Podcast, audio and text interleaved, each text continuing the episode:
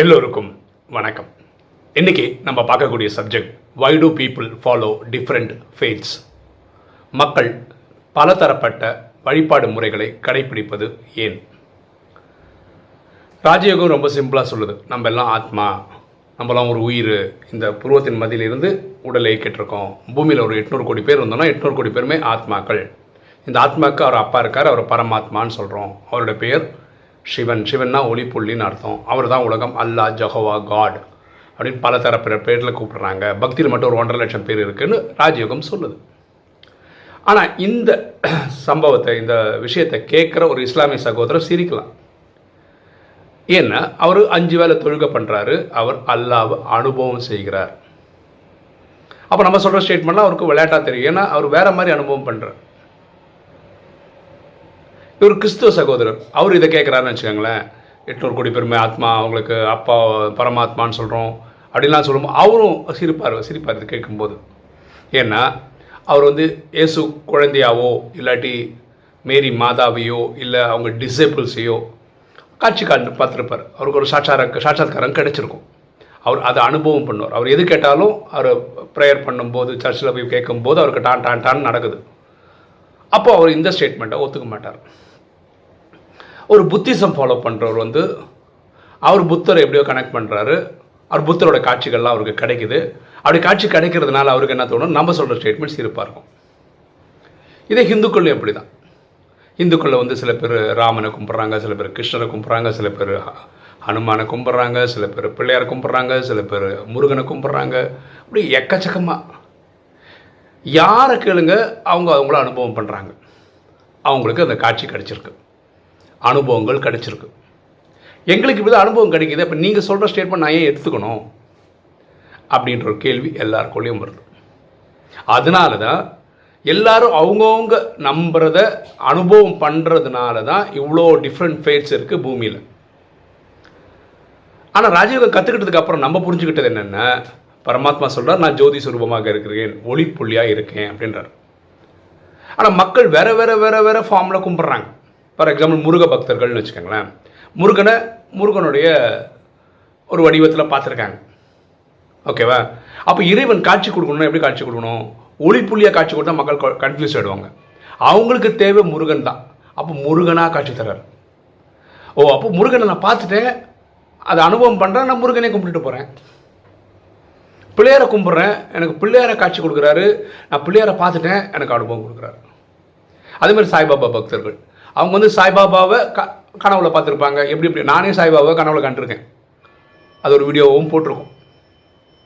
அப்போது ஒவ்வொருத்தரும் இயேசு கிறிஸ்துவ வந்து ப- பரமாத்மா சொல்கிறார் இதுக்கு என்ன ஃபார்முலான்னா சாட்சாத்காரம் கிடைக்கணும்னா காட்சி கிடைக்கணும்னா ஒரு ஃபார்முலா இருக்குது அதுக்கு என்ன ஃபார்முலான்னா யார் ஒருத்தர் ஒருத்தரையே பக்தியை பல நாளுக்கு பண்ணுறாங்களோ பல வருஷங்களாக பண்ணுறாங்களோ அப்போ இந்த ஒரு பிரிவு எடுக்கிறாங்கன்னு வச்சுக்கோங்களேன். இந்த பிரிவில் ஒரு இஸ்லாமிய சகோதரர்னு வச்சுக்கோங்களேன். இந்த பிரிவு ஃபுல்லாக அல்லாவே கும்பிட்றாரு அவர்.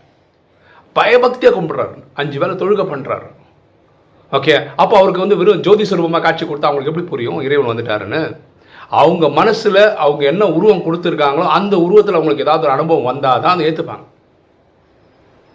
புரியுதுங்களா? அப்போது இன்றைக்கும் பூமியில் மக்கள் வேற வேற வேற வேற ஃபேத்து கும்பிட்றதுக்கு காரணம் இறைவன் கொடுக்கக்கூடிய காட்சி. இறைவன் இந்த காட்சி எவ்வளோ நாளாக கொடுத்துட்ருக்காருன்னா துவாபர கலியுகத்துலேருந்து கொடுத்துட்ருக்காரு பக்தி செய்யக்கூடிய காலகட்டத்திலேருந்து கொடுத்துட்ருக்காரு. ஏன் கொடுக்குறாரு? அவங்கள சந்தோஷப்படுத்துறதுக்காக கொடுக்குறாரு அவ்வளோதான் இந்த சாட்சாத்காரம் கிடைக்கிறதுனால பெரிய லாபம்லாம் ஒன்றும் கிடையாது. இப்போ எனக்கு வந்து சிவன் காட்சி காட்சி. ஏன்னா சிவ பக்தன் நான். அதனால் காட்சி கிடைச்சதுனால எனக்கு என்ன ஆயிடுச்சு? ஒரு சந்தோஷம். அதே மாதிரி தான் முருக பக்தனுக்கு முருகன் கனவுல வந்த சந்தோஷம் இஸ்லாமியர்களுக்கு இஸ்லாமிய அல்லாஹ் வந்த சந்தோஷம். ஆக்சுவலாக அல்லாவுக்கு வந்து உங்கள் பெயர் உருவதுக்கு அப்பாற்பட்டவன் அப்படின்னு சொல்கிறாங்க அவங்க எப்படி அவங்க நினச்சி பார்க்குறாங்களோ அப்படி ஒரு காட்சி கிடைக்குது. புரியுதுங்களா ஆனால் இது என்ன ஆகும்? ஒரு படத்துக்கு போகிறீங்கன்னா அந்த படம் என்ன கதையாக இருந்தாலும் கடைசி இந்த கிளைமேக்ஸில் வந்து அந்த படத்தில் என்ன சொல்ல வராரோ அந்த டேரக்டர் சொல்லி முடிச்சிருப்பாரு கரெக்டாக அதே மாதிரி இந்த கல்பத்தினுடைய கடைசி வந்து ஜட்மெண்ட் டே தான். அந்த ஜட்மெண்ட் டேக்குள்ளே எட்நூறு கோடி பேருக்கு நம்ம சொல்கிற விஷயம் தெரிஞ்சிடும் அதெல்லாம் நம்மலாம் ஒரு உயிர் உடலில் நடிச்சிட்டு இருக்கோம். இந்த உடலை நடிக்கிற நம்ம ஆத்மாக்கள் எல்லாருமே எட்நூறு கோடி பேர் பூமியில் இருந்தோம்னா நம்ம ஆத்மாபடி சகோதர சகோதரர்கள் ஆண் பெண் எடுத்து நடிக்கிறதெல்லாம் சகோதர சகோதரிகள். இதுக்கு ஒரு அப்பா இருக்கார். அவர் பேர் பரமாத்மா அவர் பேர் சிவன். உலகம் அல்லா ஜொஹோ காடுன்னு கூப்பிடுதுன்னு. எப்போ தெரிஞ்சுப்பாங்க? கிளைமேக்ஸில் புரிஞ்சுப்பாங்க. கிளைமேக்ஸில் தெரிஞ்சு என்ன பண்ண முடியும்? மாத்தியா கும்பிட முடியும். அன்னைக்கு டைம் இருக்காது. இதில் ட்ராமாவில் யார் மேலேயும் குற்றம் கிடையாது. இதுதான் ட்ராமாவோட ஒரு பியூட்டி யார் யார் என்னென்ன கும்பிட்றாங்களோ இதுவரை ஒரு படத்துக்கு போகிறீங்க ஒரு த்ரில்லர் படம்னு வச்சுக்கோங்களேன். சில பேருக்கு ரெண்டாவது சீன் மூணாவது சீன்லேயே கிளைமேக்ஸ் இப்படி தான் இருக்கும்னு முடிவு பண்ண முடியும். அந்த சக்தி அவங்களுக்கு இருக்குது சில பேருக்கு இன்டர்வலில் தெரியும் சில பேர் இன்டர்வல் முடிஞ்ச நாலாவது சீனில் தெரியும். சில பேருக்கு கிளைமேக்ஸ் பார்த்தாலும் தெரியாது. படம் முடிஞ்சால் கூட என்ன சொல்ல வந்தாங்கன்னு புரியாது. இப்படி தான் நாடகம் உருவாக்கப்பட்டிருக்கிறது.